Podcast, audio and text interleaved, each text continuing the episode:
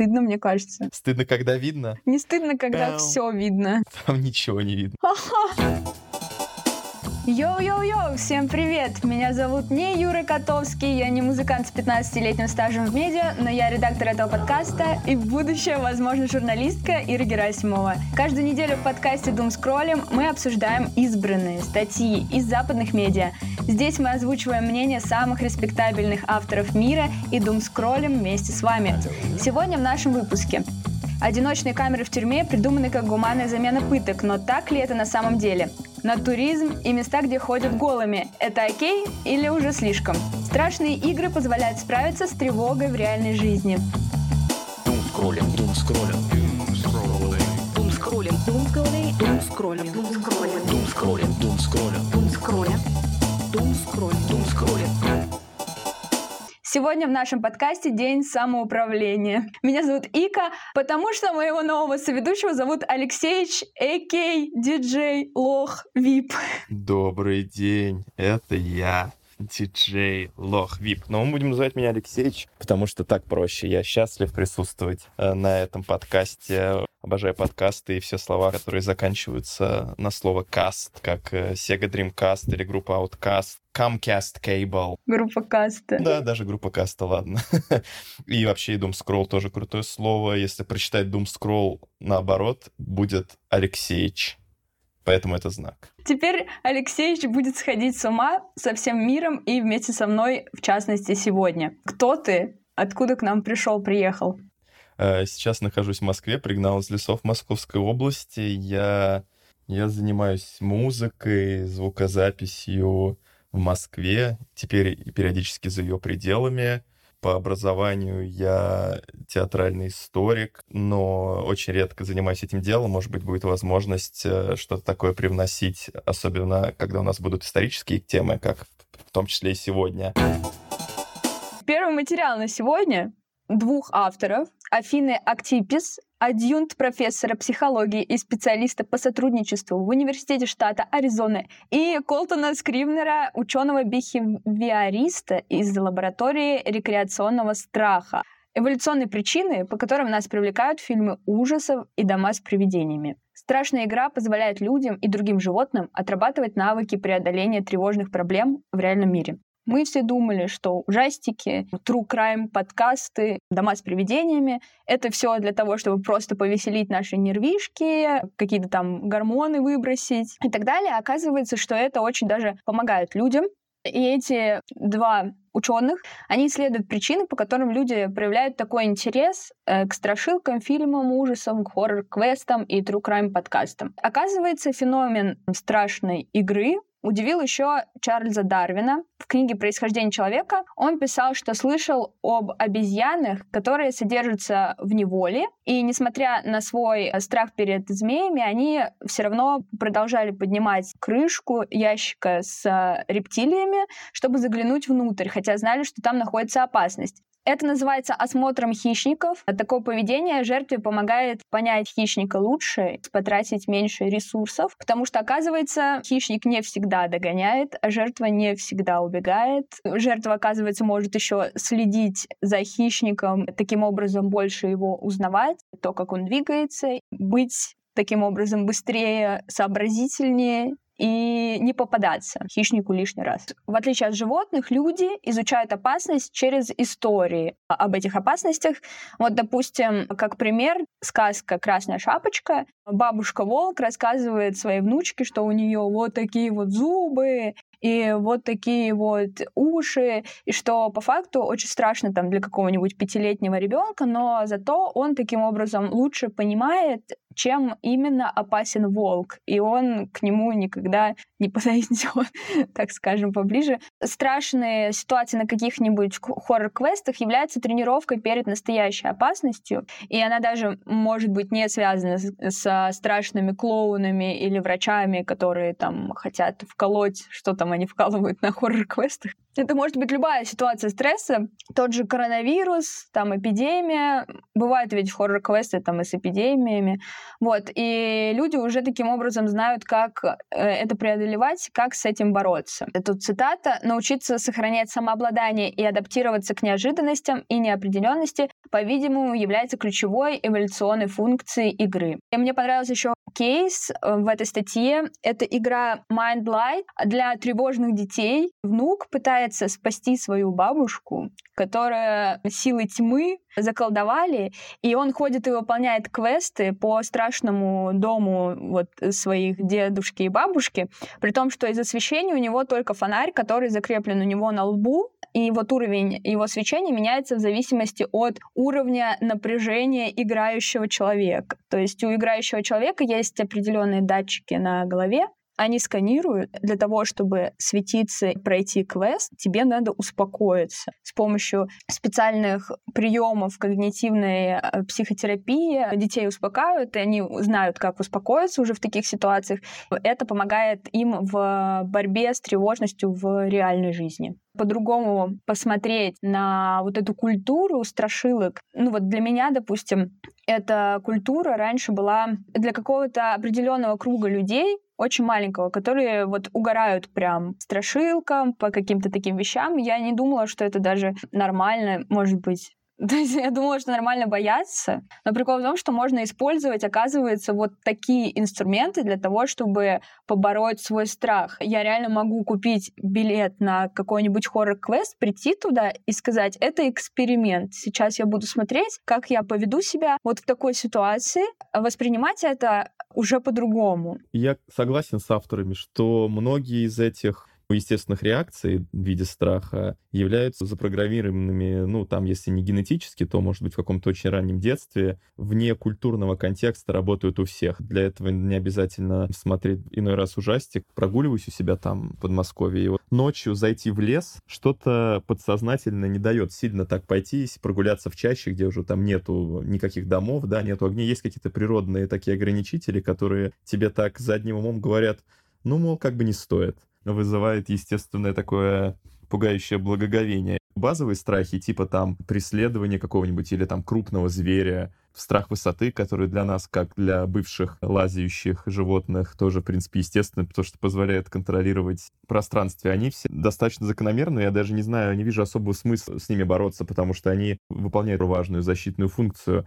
А есть такие уже культурно апроприированные страхи, да, которые мы вырабатывали исторически в рамках там разных культурных контекстов и всего остального. И я понимаю вот их пугающую сущность. У меня не было там старших братьев э, или каких-то товарищей, которые мне с детства показывали ужастики. Я к ним так подступался сам просто ради интереса. Если мы говорим про фильм, меня в свое время напугал «Изгоняющий дьявол», по-моему, у нас перевели вот 73 -го года, да, ну тот самый оригинальный, под своими мистическими ужастиками там религиозного определенного толка. Просто сам факт нагнетения опасения чего-то, что скоро произойдет, составляет основной ключевой хоррор-элемент в этом фильме.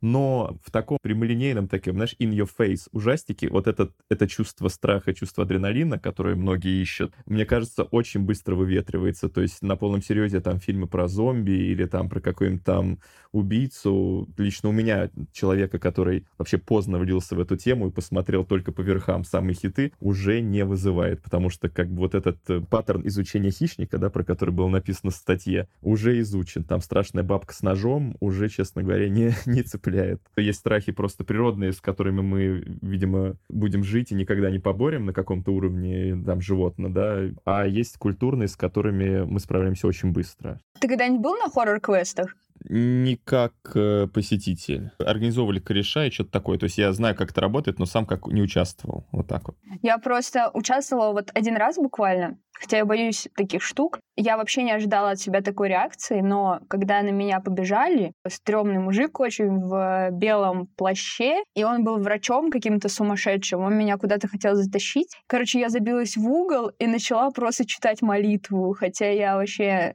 агностик по факту. Но мне кажется, это я насмотрелась у своих родителей, там у бабушки, что они довольно часто молитву читают или там крестят меня, когда я куда-то иду на важное мероприятие, событие, да. И я такая просто «Отче наш!»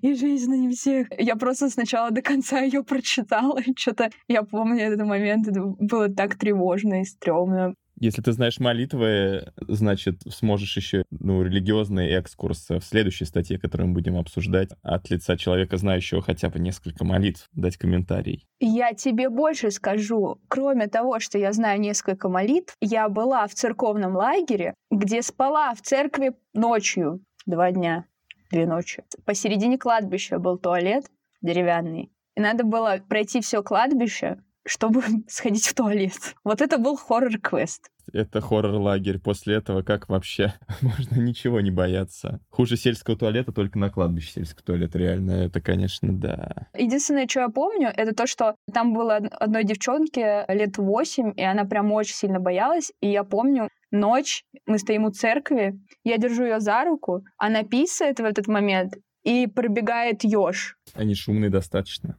Кто, писающие девочки или ежи? Да все они. Вы испугались друг друга. Ёж такой тоже думает, бля, бля, на кладбище. Ну нахрен этих верующих. Кстати, о верующих. Прежде чем посылать их нахрен, давай обсудим некоторые их конструктивные предложения с точки зрения пенитенциарных систем. Давай. Статья, которую мы сегодня обсудим, она с Public Domain Review за авторством Джейн Брок. Называется The Silent Treatment. Тихая обработка. Но на самом деле я бы литературно перевел это как пытка тишиной. Есть такая песня группы Ария, и на самом деле, судя по контексту, намекается именно на это. Изначально камеры одиночного заключения рассматривались как гуманная мера по отношению к заключенным, форма такого внутреннего искупления с точки зрения идей э, американского и мирового квейкеризма. Квейкеры у нас называются не совсем грамотно квакеры исторически, но вообще правильно квейкеры от слова квейк, что означает э, роптать, трепетать, трепещущий перед Богом. Это где-то середина 17 века, времена, когда в Англии совершался переход к республике. Сформировалась сначала в Европе, а потом стала основной в США система церковных движений, которая в итоге в Америке является сейчас, в общем-то, традиционной протестантской церковью. Одним из отцов-основателей был Бенджамин Раш, который предлагал в замену тюрем и способов заключения, наказания исправления того времени, которые казались ему достаточно варварскими, новую форму внутреннего и внешнего исправления для заключенных. Как тогда выглядели тюрьмы? Тюрьмы были заведениями более общественного характера, чем это сейчас. Во-первых, камеры были похожи на какие-то такие стойла, заполненные десятками людей, где в ужасных антисанитарных формах содержались заключенные, а также заключенные были подвержены публичным унизительным процедурам, то есть порка, публичное унижение на площади, на казни и все остальное, лишение конечностей, все зависит, наверное, от индивидуальных условий в тогдашней еще Европе, еще не США. Содержание заключенных никак не способствовало их какому-то либо исправлению, да, она только формировала, как бы усиливала криминалитет, а, соответственно, Бенджамин Раш продвигал такую идею, что лучший способ внутреннего исцеления является человеку не через общественное покаяние, а через свое индивидуальное спасение перед Господом. А для этого ему требуется не социальная какая-то интеграция или работа, а наоборот ее лишение через внутренний диалог с Богом и через полную изоляцию, которая тогда воспринималась не как временная мера, а как постоянная. Я, кстати, рекомендую всем статью еще просмотреть, если они у нас будут в описании, потому что там очень хорошие картинки, фотографии того времени, и в том числе, э, соответственно, камеру одного из первых заключенных, молодого афроамериканца. Он получил двухлетнее содержание да, в тюрьме без каких-либо контактов с внешним миром но с точки зрения самого хозяйствования у него были очень привлекательные условия. Э, с натуральным освещением камера, с э, станком для выделки кожи, чтобы он мог занимать себя какой-то работой, с доступом к литературе, достаточно хорошим рационом, с настолько хорошим, что опасались, как бы не было увеличения преступности в их городе, когда простые жители, которые жили в гораздо более стесненных условиях, узнают, что в тюрьме могут содержаться еще и бесплатно, да, с таким трехразовым питанием, там, с фруктами, паток и всем остальным. Тишина, которую квейкеры воспринимали как необходимый элемент да, для своего внутреннего диалога с высшими силами, преследовалась достаточно строго. Все надзиратели носили смягчающие ботинки, и даже тележка, на которой заключенному передавали пищу, была снабжена мягкими колесами. Также это была своеобразной формой наблюдения, то есть заключенный никогда не знал, когда к нему приближается надсмотрщик. Камер тогда не было, если что, да, это все, еще 18 век. Современные условия в ШИЗО, естественно, отличаются, поскольку человек и ограничение его от социальных связей оказывается пыткой наиболее жестокой, также и травмирующей. И поэтому в большинстве таких классических пенитенциарных систем штрафной изолятор используют для заключенных, провинившихся уже во внутритюремной иерархии. Даже вот в наших тюрьмах черный дельфин, да, или как у нас там полярная сова, преступники самого строгого заключения сидят в камере по двое. Как считаешь, возможно, отцы-основатели США были правы? Как говорил Иисус Христос, где паства моя, там и храм мой. Может быть, это даже и не заключение, а как, в общем-то, настоящий монастырь. Тут я стою не на стороне религии явно. Много исследований проведено уже вот в этом веке насчет камер одиночного заключения. Все они говорят о том, что это супер вредно, и это супер влияет на поведение людей и на их мозговую активность. Возможно, они только и поверят в религию просто от нечего делать уже. Просто потому, что у них тупо есть вот это вот, ну, короче, очень маленькое помещение, как парковочная площадка, и просто книга Библия и, и все. Ну вот, э, если мы говорим в контексте того текста. Я вот знаешь, чего хотел бы еще добавить? Проследив правильно связь развития пенитенциарных систем и религиозных учений, что как бы может казаться откровением, но на самом деле это очень логичная связь, потому что и то, и то проистекает из развития э, общественных отношений и общественного производства вообще. Например, в то же самое время в России Петр I знакомится и приглашает первых квейкеров в Российскую империю. То же самое. И также создаются только как бы не отдельные тюрьмы, а камеры одиночного заключения, например, в Лефортовской тюрьме, в крестах. То есть эта система была, я так понимаю, распространена не только в США, о чем пишет автор, но и в Европе, и везде, примерно в одно и то же время. Обратим внимание на контекст самого времени. Индустриальной революции, во всем мире распадаются феодальные системы отношений, где в основе лежит твой как бы групповой феод. С распаданием общин, индивидуализация работников. Появляются свободные самозанятые работники, появляется так называемый капитализм, система частной занятости работников. И, соответственно, религиозные учения тоже под это подстраиваются. Распадается классическое паство католической церкви, и даже Петр Первый, как бы уж казалось бы, наша страна вроде бы как на отшибе, да, это и как бы ну, в данный момент, да, религиозные мысли, старается формировать в Российской империи вот эту систему общественных отношений, он здесь тоже как бы строит капитализм. А система, построенная на индивидуальной ответственности работника, отражается в реформации религиозных учений то, что раньше казалось сектами, да, протестантизм, индивидуальная ответственность человека перед Богом. Ты больше не как член какой-то паствы или коллектива, да, ответственен за свои проступки и поведение, и поэтому наказан будешь больше не публичным унижением, да, или какими-то публичными работами, а будешь индивидуально раскаиваться перед Богом, таким образом появляется индивидуалистическое сознание. И его атрибуты проявляются в первую очередь в экономической жизни, потому что меняется общественные отношения, да, индустриальная революция. Соответственно, и в социальной жизни, в пенитенциарных системах появляются новые системы заключения, и в культурной жизни, то есть в то время первостепенно в религиозной мысли, эти мысли сходятся как бы к, одному, к одной и той же парадигме. Это сильно. Я понимаю, что это историческая статья, но и мне не хватило именно раскрытия того, как сейчас ситуация обстоит и как вообще люди себя чувствуют. Я вот загуглила буквально. Тут статистика — это около 5% заключенных США сидят в одиночных камерах, и при этом 50% всех самоубийств приходится на них, согласно исследованию психиатра Терри Куперса, и влияние изоляции после освобождения из тюрьмы остается, как показывает пример Калифа Броудера. Это мальчик, который украл рюкзак Его отправили в тюрьму, и он почти два года провел в 2010 году в одиночном заключении. Его вина не была доказана, он вышел, и в 22 года он покончил жизнь самоубийством. И таких случаев вообще очень много.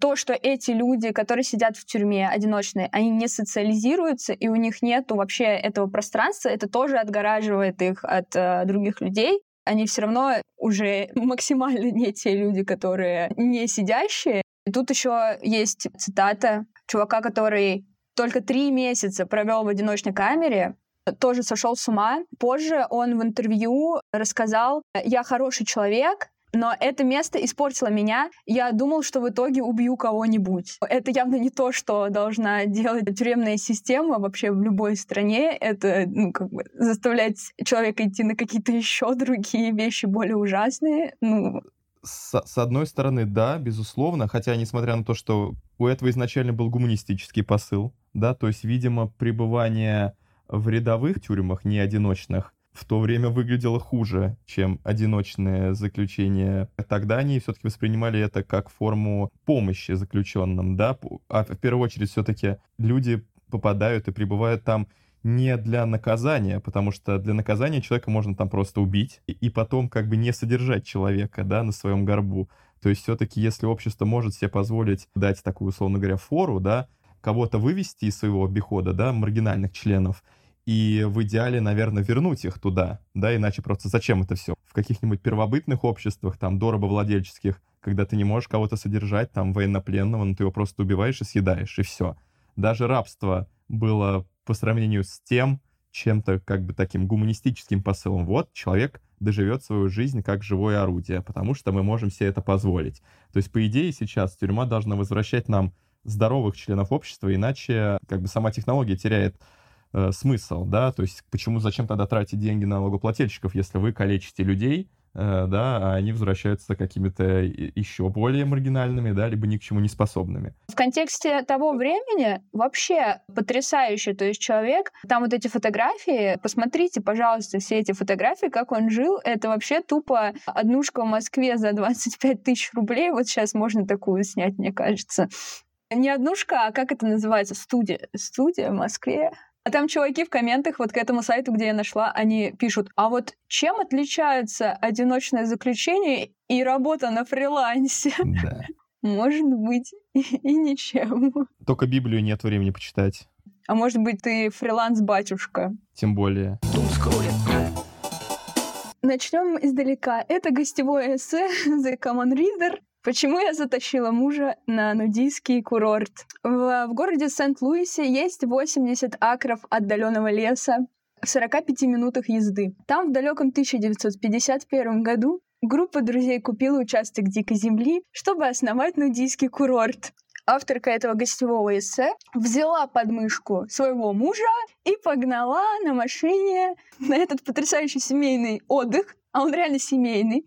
Если зайти к ним на сайт, там будет очень плохой дизайн, и голые мужчины играют в водный волейбол, и надпись «Жизнь раздетая».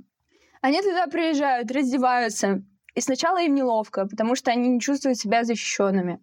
Но потом, буквально через несколько минут, они понимают, что это полностью антисексуальная атмосфера. То есть это вообще не то, что они ожидали. И они ожидали, что это будет, типа, эротично там э, в какой-то мере, да? А там по факту просто сидят голые люди э, за столиками там около бассейна и просто тупо обсуждают какие-то свои бытовые штуки, вопросы. Девушка приводит в пример, это как мыть своего голого родственника, когда он не может сам помыться. То есть ты находишься в таком контексте, когда ты даже не думаешь об этом. И впервые они подумали о сексе только когда они пошли вдвоем исследовать территорию, и они такие, блин, прикольно, мы как Адам и Ева. Но там запрещено, я так понимаю, заниматься сексом.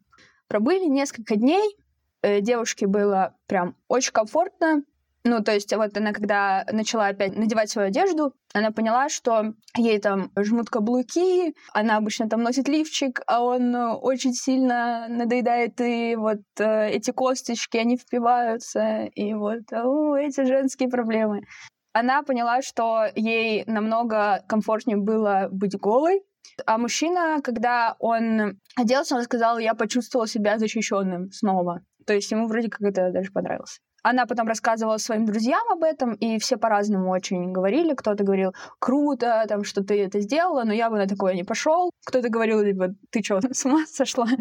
Все такое. На самом деле, меня это очень вдохновило. Так же, как и первая тема с ужастиками. Я подумала, блин, почему до сих пор не нашла такое место и не пошла туда как гонза-журналистка и не исследовала как минимум. Когда все голые, и когда все не знакомы друг с другом, это создает такой интересный прецедент знакомства или общения, вот как будто в поезде едешь, тебе вот надо ехать с этими людьми, и они рандомные, и ты понимаешь, что ты с ними больше, там, допустим, не встретишься, и ты с ними максимально искренен, там, рассказываешь им какие-нибудь истории из своей жизни. А тут то же самое, как мне кажется, но только с точки зрения тела, то есть вы полностью обнажены, ничего не скрываете, и это такая должна быть атмосфера доверия и комфорта. Мне интересно, правда ли этот experience будет таким? В Серебряном Бору есть, по-моему, нудистский пляж. Сейчас, наверное, не работает, но летом можно далеко и не ехать. Кстати, летом, в общем-то, в любом поезде, особенно старом, если поедешь, там, в принципе, вполне себе нудистский пляж. Я там такое повидал все время, лучше бы не видел. Особенно мужики вообще там нормально, особенно такие в возрасте. Я так понимаю, мужикам в возрасте, там, знаешь, где хочешь, им только дай волю. У них будет нудистский пляж везде. Я тут был на фестивале «Бессонница». Там был этот пруд, в котором все плавали, и там был нудистский отдел. Фестиваль, где собираются, да, такие ниферы, ну, то, что я заметил, вот, которых очень давно не видел, там все эти толкинисты, анимешники, эти хардбасеры, вот такая вот, да, чтобы слушатели, если что, поняли картину, да, и все остальное. То есть там шамбалы туда-сюда. Вот, и там как раз вот этот пруд, там была тарзанка, с которой прыгали дети. Вот там как раз был такой семейный отдых. Сидят там мама, папы там с дредами, да, их детишки, все, эти все там, ну, одеты там в свои там яркие плащи, шарфы, ну, такие, вы поняли, этнические. Ну, в общем, все сидят, да, купаются, все нормально. И тут я так что-то смотрю, и там гигантское дерево большое с такой, с большой платформой, откуда все прыгают с такой тарзанки. Мы с друзьями просто стоим, смотрим, и с этого дерева просто вид со всего пруда вот на это дерево, вот это в центре внимания. И там все стоят, стоят, и вот я смотрю, нудистская вечеринка стала просачиваться в обычную путем одного мужика, такого лет 45-50, который, ну, видимо, он такой очень идейный нудист, потому что, если так объективно сказать, ему там гордиться было нечем, вот, в своем, э, в своем Адамовом э, облачении, то есть явно не, он не хотел чем-то похвастаться или что-то такое. То есть вот что он там встал, и я так просто вижу, как такие люди все сначала стоят, стоят, а потом все такие вокруг начинают замечать, что что-то не так. И что-то среди детей и все остальное стоит какой-то мужик со своими причиндалами на перевес. И я смотрю, и мы просто стоим, смотрю, а он стоит просто в очереди на этой тарзанке наверху, пробеся. Я смотрю, как э, народ, значит, начинает потихонечку так от, от, от, оттекать. То есть в какой-нибудь другой компании, конечно, бы сразу нашел бы какой-нибудь мужик, который сказал, ты, эй, слышь, там, ну там все это как бы вежливые, интеллигентные хипаны. Я смотрю, все детей так потихонечку забирают, все уходят, уходят, и в итоге на тарзанке просто, просто через минут пять один этот мужик такой стоит, просто как ни в чем не бывало. Если что, там у нудистов, да, есть своя тусовка. То есть у нас, скорее всего, многие думают, что, может быть, в России там, на нудистов будут нападать или что-то, мне кажется, у нас все испугаются, все просто испугаются нудистов. Можно на любом пляже организовать нудистскую вечеринку, оттуда все так просто тихо, спокойно, потихонечку ползут, и у вас будет свой нудистский пляж, потому что в том месте этот пляж был в итоге его этого мужика. Я была на бессоннице, я была на том же самом пруду, то есть речке, у того же самого дерева. Я видела того же самого мужика, но он был женщиной. И там прикол был в том, что женщина была супер красивая, потрясающая просто женщина, а мужик был такой, как ты написал. Ну, извините, это в России всегда так. И, короче, нам казалось, что это вообще, ну, они не знакомы друг с другом, и что, типа, он просто к ней подвязывается, а она просто спокойно прыгает с этой тарзанки и залезает, а он просто стоит на нее смотрит. А женщина нудистка была или обычная? Да, они вдвоем голые. И мы стоим такие, блин, а там и Ева, вот это кайф просто.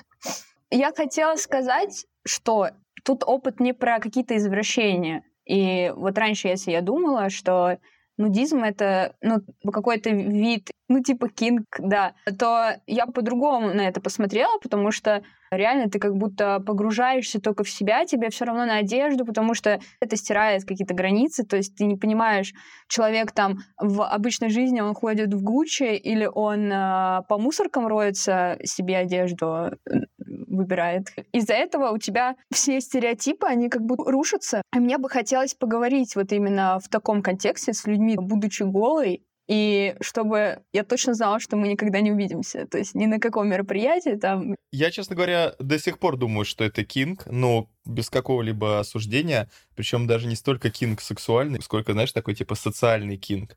Потому что, ну, если уж так на чистоту, в таком, давайте, в европейском обществе, в котором мы родились и выросли, ни у кого нету такого настоящего природного опыта нахождения в публичном месте голым никто из нас не может сказать, там, ну, за редким исключением того, кто там действительно семи нудистов, что вот он когда-то, да, в привычном состоянии находился вот так вот голым где-то, да. Поэтому, в принципе, это для нас э, с психологической точки зрения и есть как бы неестественно, ну, как социальный кинг. Почему нет? Что в этом плохого, да? Но вот автор К пытается через какую-то призму, знаешь, такого раскрытия своего естества или чего-то такого, пишет еще так, что типа, что вот природное состояние человека. Вот это меня удивило, где она это почерпнула. Есть же раскопки древних людей, таких, ну, она, не знаю, с какого она человеком считает, там, с какого уровня, там, с какой уровня эволюции, там, обезьяны или какой-нибудь там землеройки. Вот, но в таких уже древних э, человеческих обществах, где мы можем сказать, что это человек умелый, который который примерно там по интеллекту схож с нашим, уже можно назвать человеком,